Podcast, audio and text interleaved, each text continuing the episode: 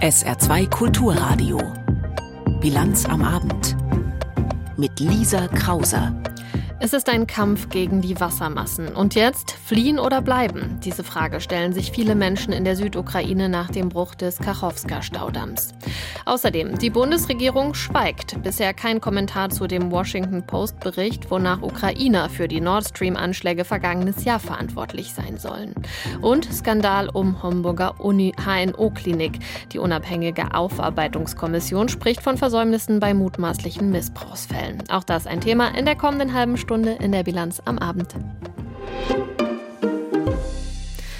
Es sind unvorstellbare Wassermassen, die gerade durch die Südukraine strömen. Die Explosion des Kachowka-Staudamms ist ein neuer Tiefpunkt im russischen Angriffskrieg gegen die Ukraine. Überschwemmte Straßen, überschwemmtes Ackerland, Menschen, die nicht wissen, wohin und die während all dem teilweise weiter unter Beschuss stehen. Wer ist dafür verantwortlich? Der russische Präsident Putin hat sich jetzt zu Wort gemeldet und die Ukraine für die Explosion am Staudamm verantwortlich gemacht.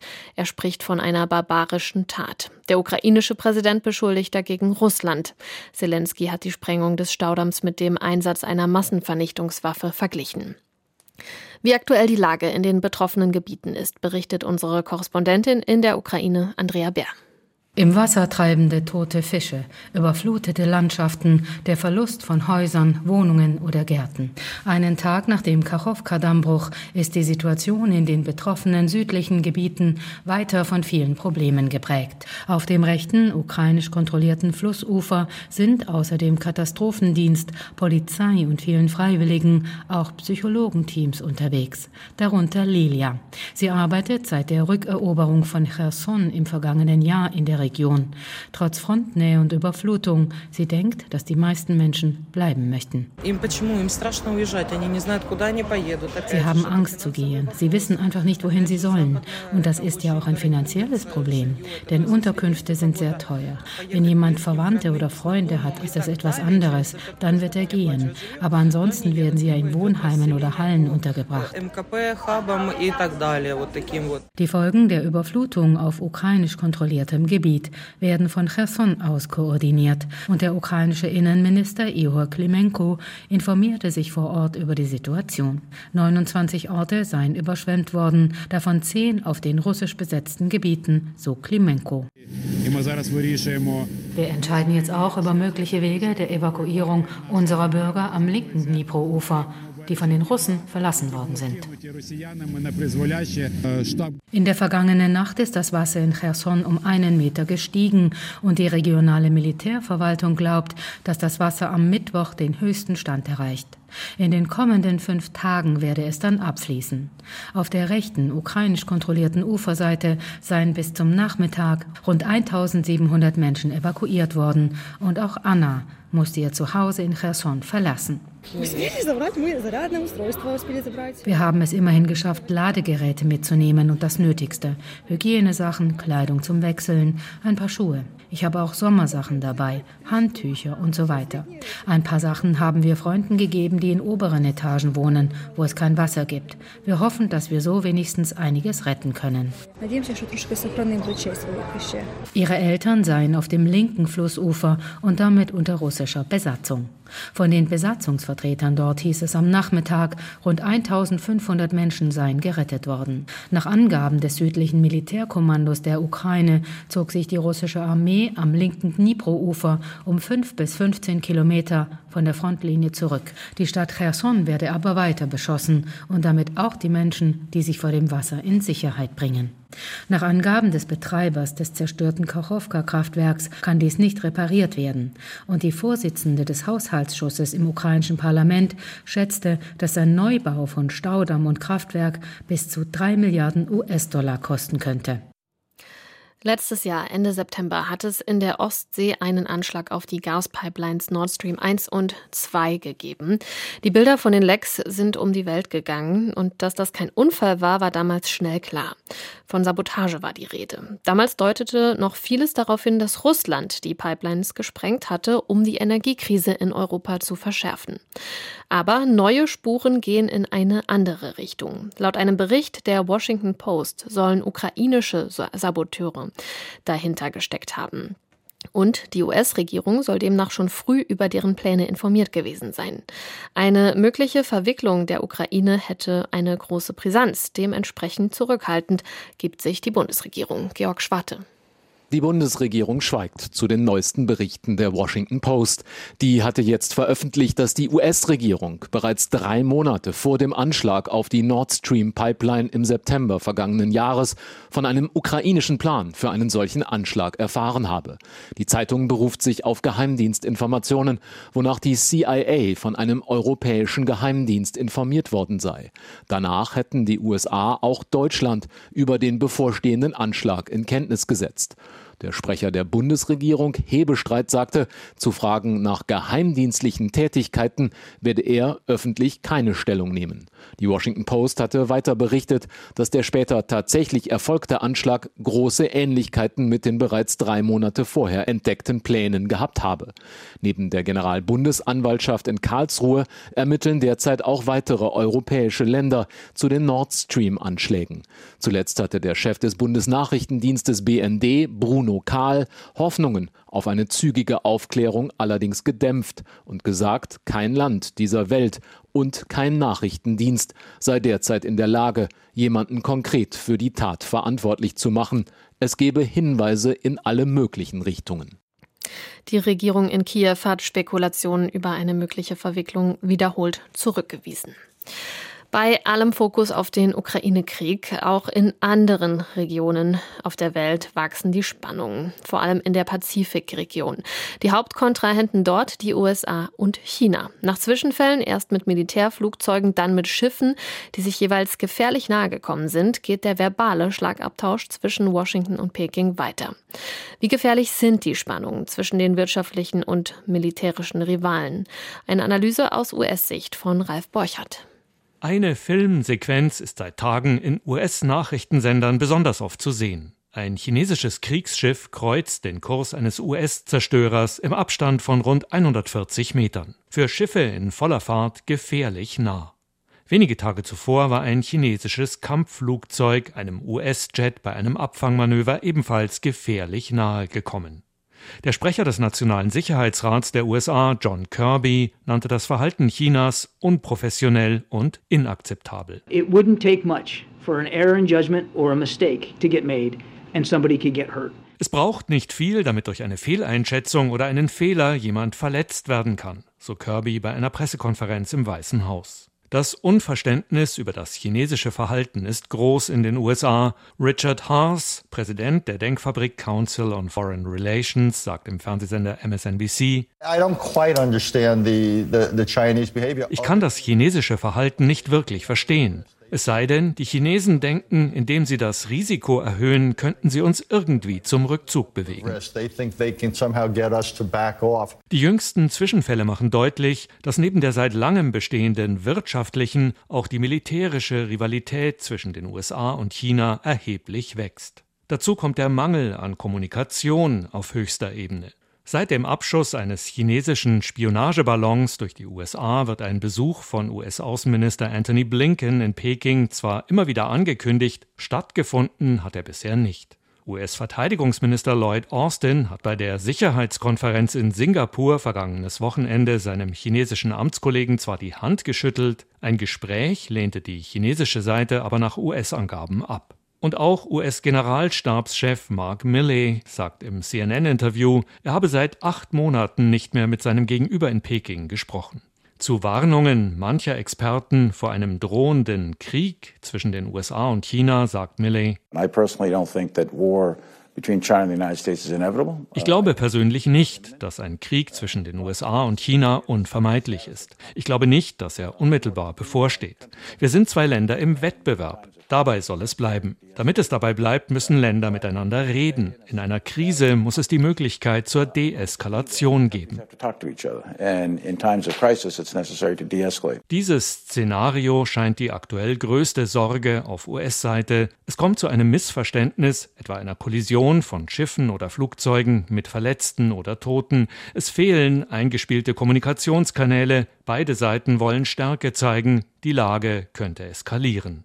Um solchen Szenarien vorzubeugen, versucht John Kirby, die Gesprächsbereitschaft Washingtons zu demonstrieren, indem er Austausch auf höchster Ebene ankündigt, allerdings ohne konkreten Termin. Präsident Biden wird mit Staatschef Xi zu geeigneter Zeit wieder ein Gespräch führen und dabei sicher die Herausforderungen in unseren Beziehungen ansprechen, aber auch die Chancen, die nach wie vor bestehen und die wir weiter verfolgen wollen. Informationen von unserem Washington-Korrespondent Ralf Borchert. Wir machen mit dem Nachrichtenüberblick weiter, den hat Peter Weizmann. Unter deutscher Führung beginnt am kommenden Montag das größte Manöver von Luftstreitkräften seit Gründung der NATO. Laut dem Inspekteur der Luftwaffe Gerhards stellen beim Manöver Air Defender fünfundzwanzig Mitgliedstaaten insgesamt zweihundertfünfzig Flugzeuge. Geplant sind demnach insgesamt zweitausend Flüge, vor allem im deutschen Luftraum. Geübt werde beispielsweise der Schutz von Flug- und Seehäfen oder die Evakuierung von Flugplätzen. Laut Gerhards kann es zu Einschränkungen und Verspätungen im zivilen Luftverkehr und auch zu erhöhtem Fluglärm kommen. Die E U-Kommission leitet ein Vertragsverletzungsverfahren gegen Polen ein. Das hat E U-Vizekommissionspräsident Dombrovskis in Brüssel mitgeteilt. Grund ist ein umstrittenes Gesetz, das die nationalkonservative polnische Regierung Ende Mai beschlossen hatte. Es sieht vor, dass eine Untersuchungskommission einberufen wird, die russische Einflussnahme in Polen untersuchen soll, und zwar ohne richterliche Basis. Sie soll auch Strafen verhängen dürfen. Kritiker sehen darin den Versuch, Oppositionsführer Tusk vor der Parlamentswahl im Herbst politisch auszuschalten. Die Bundesregierung will mehr Geld in das Schienennetz in Deutschland investieren. Dazu hat das Kabinett heute eine Überarbeitung des sogenannten Bundesschienenwegeausbaugesetzes verabschiedet. Bis zweitausendsiebenundzwanzig stehen rund sieben Komma fünf Milliarden Euro zur Verfügung. Mit dem Geld sollen Schienen repariert, Strecken digitalisiert und Bahnhöfe barrierefrei umgebaut werden. Stark befahrene Strecken wie beispielsweise die zwischen Frankfurt und Mannheim sollen ab zweitausendvierundzwanzig nach und nach für ein halbes Jahr gesperrt und vollumfänglich saniert werden. Das deutsch-französische Festival Perspektiv war in diesem Jahr fast komplett ausverkauft.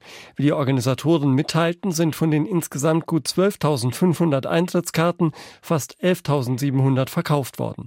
Das entspricht einer Auslastung von dreiundneunzig Prozent. Rechnet man die kostenlosen Veranstaltungen dazu, haben den Angaben zufolge rund fünfzehntausend Menschen das Festival besucht.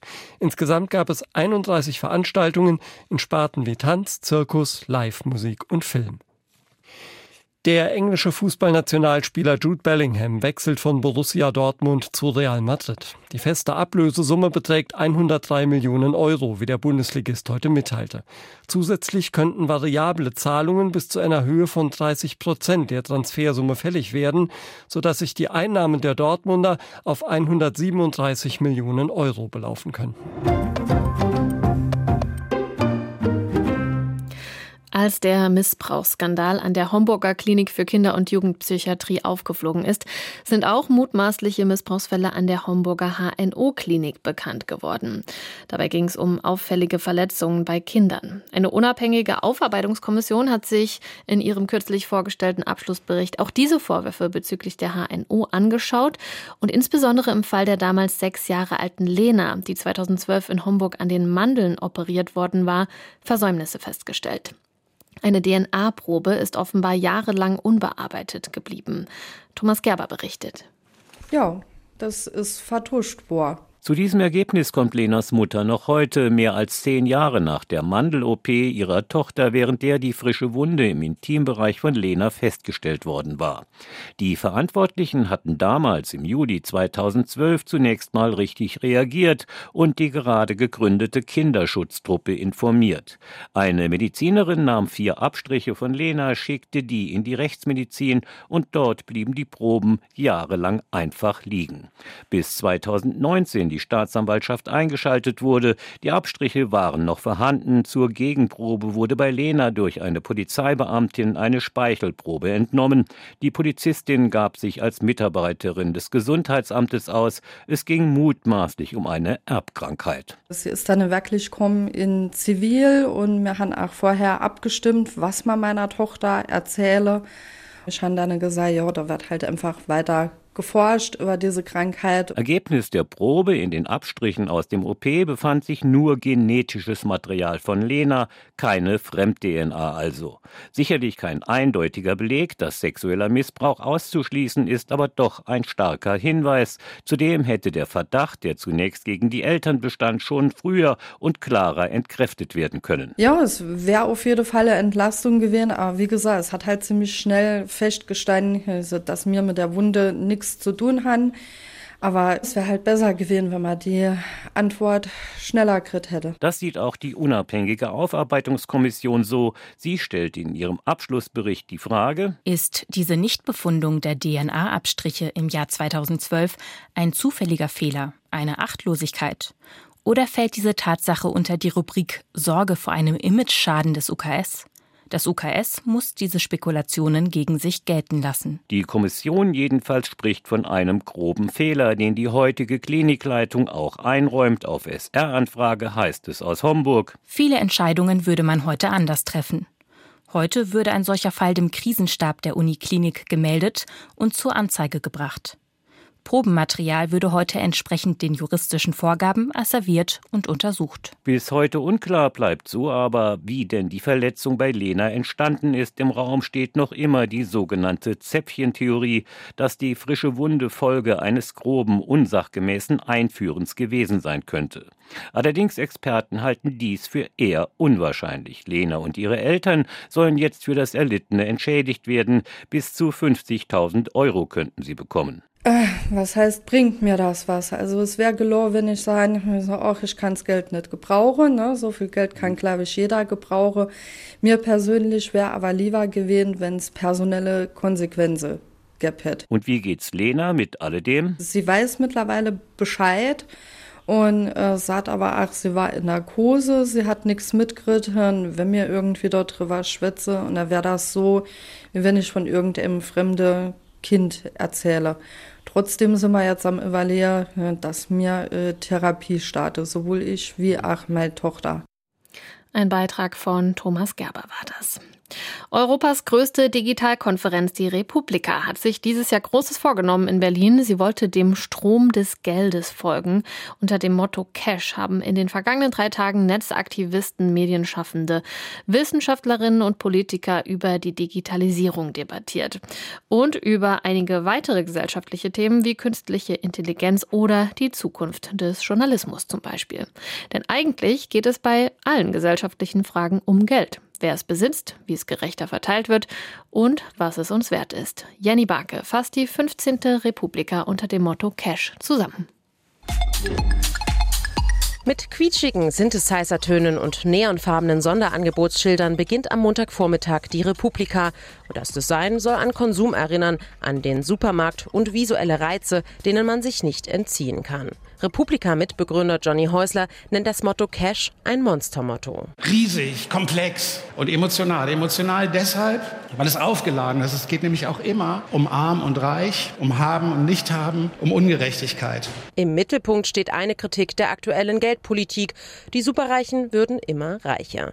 Gemeint sind Unternehmen mit Monopolstellung wie Energieversorger, die Immobilienbranche oder Discounter, die trotz der Krisen Milliardengewinne eingefahren hätten, so Häusler. Geld gerechter verteilen. Für viele der insgesamt über tausend Speakerinnen und Speaker dieses Jahr ein Anliegen, wie für die Millionenerbin Marlene Engelhorn. Sie fordert: Wir brauchen eine Vermögenssteuer, wir brauchen eine Erbschafts- und Schenkungssteuer und wir brauchen gut ausgestattete Steuerbehörden, damit so Sachen nicht passieren können wie, nehmen wir das schlimmste Beispiel, Cum-Cum und Cum-Ex. Hat ja auch damit zu tun, dass die Behörden nicht einmal die Ressourcen haben, dem hinterherzuarbeiten. Beim Motto Cash darf Bundesfinanzminister Christian Lindner von der F D P nicht auf der Republika fehlen. Doch Engelhorns Forderung erteilt eher eine klare Absage. Offener zeigt er sich für andere Forderungen vieler Netzaktivisten. Fürs digitale Bezahlen soll es künftig datenschutzkonforme Alternativen zu Apple Pay, PayPal und Co. geben. Wir wollen ein digitales Zentralbankgeld schaffen, so drücke ich das mal aus. Und das soll als dritte Form des Bargelds neben die Münze und neben den Schein kommen. Daneben lag ein großer Fokus auf künstlichen Intelligenzen wie dem Bot ChatGPT. Tenor der Digitalexpertinnen und Experten, die K I bietet große Potenziale, wird derzeit aber etwas zu stark gehypt. A R D-Digitalexperte Dennis Horn über ihre Grenzen. Die K I halluziniert, sie erfindet Dinge dazu. Wir sollten immer im Hinterkopf haben, dass sie extrem selbstbewusst ist und immer nur Statistik macht. Also sie wählt immer nur das nächste Wahrscheinliche, aber sie hat überhaupt kein Bewusstsein dafür, ob das denn ein Fakt ist oder nicht. Dennoch forderten viele geladene Gäste aus Zivilgesellschaft, Wissenschaft und Netzpolitik für die rasante Entwicklung von K I Regularien zu schaffen, am besten E U-weit. Einig waren sie sich dabei mit Digitalminister Volker Wissing von der F D P, der sich für innovationsfreundliche Regeln aussprach. Die Organisation für wirtschaftliche Entwicklung und Zusammenarbeit sieht die Weltwirtschaft wieder in einem leichten Aufwind nach dem Einbruch durch den Krieg in der Ukraine. Die Prognose ist ein bisschen besser als zuletzt, aber die O E C D sieht auch nach wie vor große Risiken. Immerhin gibt es Entspannung bei den Preisen. Mehr Informationen dazu von Wolfgang Landmesser aus Paris, wo die O E C D ihren Sitz hat. Die gute Nachricht der O E C D, die Inflation geht in den meisten wirtschaftlich hochentwickelten Ländern zurück. Und das wird sich im kommenden Jahr voraussichtlich fortsetzen. Mit einem Haken, sagt Claire Lombardelli, neue Chefökonomin der Organisation. Die Gesamtinflation ist in vielen Ländern schon deutlich zurückgegangen, vor allem wegen der gesunkenen Energie- und Lebensmittelpreise. Aber die Kerninflation ist hartnäckig hoch. Kerninflation, das betrifft alle Preise außer Energie und Lebensmitteln, also etwa Autos, Elektroartikel, Ausgaben für Urlaub oder Wohnen. In Deutschland werden die Preise laut O E C D-Prognose in diesem Jahr um sechs Komma fünf Prozent steigen. Mit einem Plus von gut drei Prozent ist zweitausendvierundzwanzig zu rechnen. Solange die Kerninflation nicht sinkt, müssten die Zentralbanken weitermachen mit ihrer Geldpolitik. Die E Z B in Europa und die Fed in den U S A zum Beispiel haben ihre Leitzinsen seit dem vergangenen Jahr deutlich angehoben. Die Geldpolitik muss restriktiv bleiben, bis der Inflationsdruck dauerhaft gesunken ist. Und in Ländern, wo die Kerninflation hartnäckig ist, müssen die Zentralbanken die Leitzinsen länger auf hohem Niveau lassen. Andererseits dämpfen die hohen Zinsen das Wirtschaftswachstum. Die Lage der Weltwirtschaft hat sich aber immerhin verbessert. O E C D-Generalsekretär Matthias Cormann. Global economy has begun to improve. We are projecting a recovery over twenty twenty-three and twenty twenty-four. Mit einem Plus von zwei Komma sieben Prozent weltweit rechnet die Organisation in diesem und knapp drei Prozent im nächsten Jahr, etwas mehr als im März vorausgesagt. Für Deutschland prognostiziert die O E C D für dieses Jahr nur ein Mini-Wachstum von null Komma drei Prozent und für zweitausendvierundzwanzig ein Plus von eins Komma sieben Prozent. Ein Risiko sieht die Organisation, in der rund vierzig Länder mit hohem Pro-Kopf-Einkommen Mitglied sind, in den hohen Staatsschulden. Im Zuge der Corona-Pandemie und des Kriegs in der Ukraine haben die Länder Hilfsprogramme für die Bevölkerung aufgelegt. Nachdem die Energiepreise deutlich gesunken sind, sollten die Regierungen die Hilfen zurückfahren und möglichst gezielt gestalten, rät Claire Lombardelli. Breit angelegte Hilfen sollten die Länder reduzieren. Bestimmte Haushalte werden aber weiterhin unter den hohen Lebenshaltungskosten leiden. Die Politik sollte ihre Unterstützung möglichst zielgenau gestalten, um besonders bedürftige Menschen zu unterstützen. Gezieltere Subventionen würden dazu beitragen, die Nachfrage und damit die Inflation zu dämpfen, sowie die öffentlichen Haushalte zu schonen für kommende Herausforderungen. So seien viele hochentwickelte Länder mit wachsenden Kosten für ihre Rentensysteme konfrontiert. Und im Kampf gegen den Klimawandel müssten die Staaten in den kommenden Jahren hunderte Milliarden Euro aufwenden. Wir bleiben bei der Wirtschaft, gehen an die Börse. Aus Frankfurt meldet sich Klaus-Rainer Jakisch.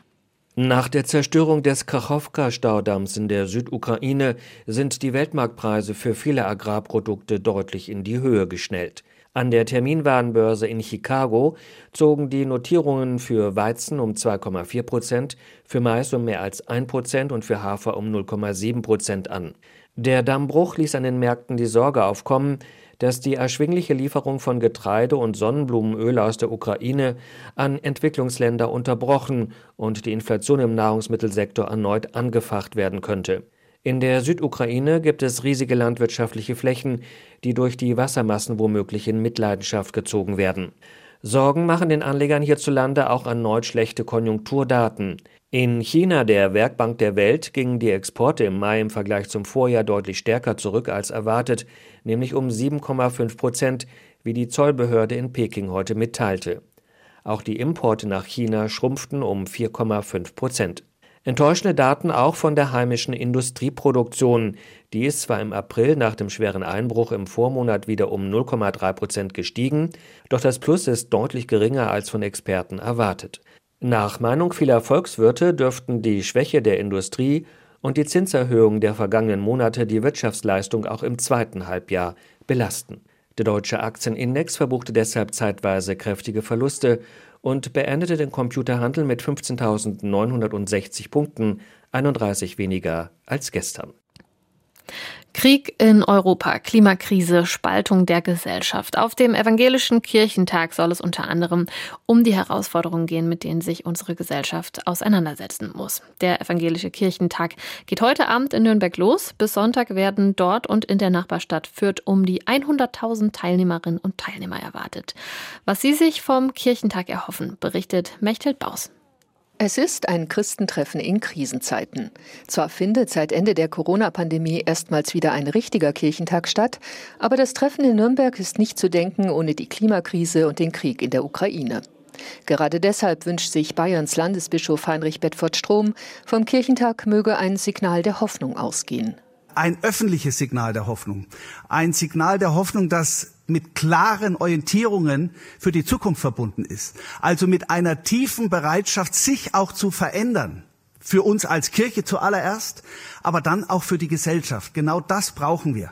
Der Kirchentag, so sagt es sein Präsident Thomas de Maizière, sei eine Wohlfühlveranstaltung und zugleich ein Ort, an dem gesellschaftliche und politische Kontroversen zur Sprache kommen. Es wird zum ersten Mal in der Geschichte des Kirchentages der oberste Soldat anwesend sein und diskutieren mit dem Friedensbeauftragten der Evangelischen Kirche, der ein radikaler Pazifist ist. Nicht über die militärtechnischen Fragen des Ukraine-Konflikts, sondern über die Frage, wann und wie ist der Gebrauch von Waffen ethisch erlaubt, geboten, verboten. Jetzt ist die Zeit. Mit diesem Motto will der Kirchentag Mut zum Handeln machen. Dabei steckt die evangelische Kirche selbst in der Krise. Die Zahl der Gläubigen geht zurück. Nürnberg etwa, jahrhundertelang eine protestantische Hochburg, zählt heute noch zweiundzwanzig Prozent evangelische Christen. Einer von ihnen, Bayerns Ministerpräsident Markus Söder. Er nutzte die Pressekonferenz zum Auftakt für ein politisches Bekenntnis. Ich bin gegen all diese Pläne, die jetzt stattfinden, Ablösung der Kirchenleistungen, die Kirche quasi aus dem öffentlichen Leben zu verbannen. Ich halte es für falsch. Wir werden uns das Freistaat Bayern da auch nicht dahinter stellen. Im Gegenteil, wir glauben fest an auch die institutionelle Bedeutung der Kirche, auch in einem weltanschaulich neutralen Staat. Und deswegen haben wir auch den Kirchentag unterstützt, auch mit Geld, weil es, glaube ich, auch ein wichtiges Signal ist. Mehr als zwanzig Millionen Euro kostet der Kirchentag. Der Freistaat Bayern beteiligt sich daran mit fünf Komma fünf Millionen. Bis zu hunderttausend Teilnehmende werden in Nürnberg erwartet. Sie freuen sich auf Begegnungen, auf das Herumschlendern, Neues entdecken, auf Musik, die einen einfängt und dass man gemeinsam feiern kann hier. Der Austausch und das Miteinander mit anderen Christen und Gleichgläubigen, darauf freue ich mich am meisten, ja. Dabei sind unter den Besuchern auffallend viele Ältere. Sie kennen noch das Kirchentagsfeeling der achtziger Jahre, aber auch besonders viele jüngere Menschen. Was sie sich wünschen? Ein moderner Kirchentag, sodass man auch sieht, dass mehr Leute sich wieder für Kirche interessieren. Dass es einfach eine gute Gemeinschaft es gibt und einfach alle glücklich sind. Dass gerade in Nürnberg es einen friedlichen Impact gibt, weil da immer noch ein bisschen dunkle Vergangenheit mitschwingt in dieser Stadt und dass man ausstrahlt, worum es einem auch wirklich im Leben geht. Der Kirchentag in Nürnberg. Für viele hier ist er eben auch eine Alternative in Krisenzeiten. Wir werden also hier nicht den Weltfrieden schaffen können, aber vielleicht ein kleines bisschen unter den Menschen.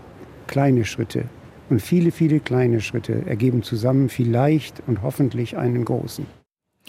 Vom Evangelischen Kirchentag zum Oberhaupt der katholischen Kirche. Der Papst muss operiert werden. Ein dringender Eingriff, der für heute Nachmittag angesetzt war. Einzelheiten aus Rom von Jörg Seiselberg. Der Papst brauche unsere Gebete. Diesen Appell verbreitet Vatikan News, die offizielle Nachrichtenplattform des Vatikans, über Twitter. In der Gemelli-Klinik hat am Nachmittag die Operation begonnen, der sich Papst Franziskus wegen eines drohenden Darmverschlusses unterziehen muss. Der Vatikan hatte am Vormittag mitgeteilt, der Papst leide unter wiederkehrenden und sich verschlimmernden Schmerzen im Bauchbereich. Ein Eingriff sei daher dringend erforderlich. Am Vormittag hatte der Papst noch an der wöchentlichen Generalaudienz teilgenommen. Die Operation wird von dem Arzt durchgeführt, der Franziskus bereits im Sommer vor zwei Jahren am Dickdarm operiert hat. Von einem Vertreter des Berufsverbandes der deutschen Chirurgie heißt es, der bei Franziskus durchgeführte Eingriff sei für ältere Menschen ernst und anspruchsvoll, aber nicht akut lebensbedrohend. Die Operation muss unter Vollnarkose durchgeführt werden. Das Vorgehen sei in den vergangenen Tagen mit Franziskus abgestimmt worden, heißt es aus dem Vatikan. Bereits vor Ostern war Franziskus für mehrere Tage im Krankenhaus, damals wegen einer Lungenentzündung. Wir gucken auf die Wetteraussichten. Die Nacht wird klar bei Tiefstwerten zwischen sechzehn und neun Grad. Morgen an Fronleichnam wird es erst sonnig. Später am Tag kann es Quellwolken und kräftige Schauer und auch Gewitter geben bei bis zu achtundzwanzig Grad.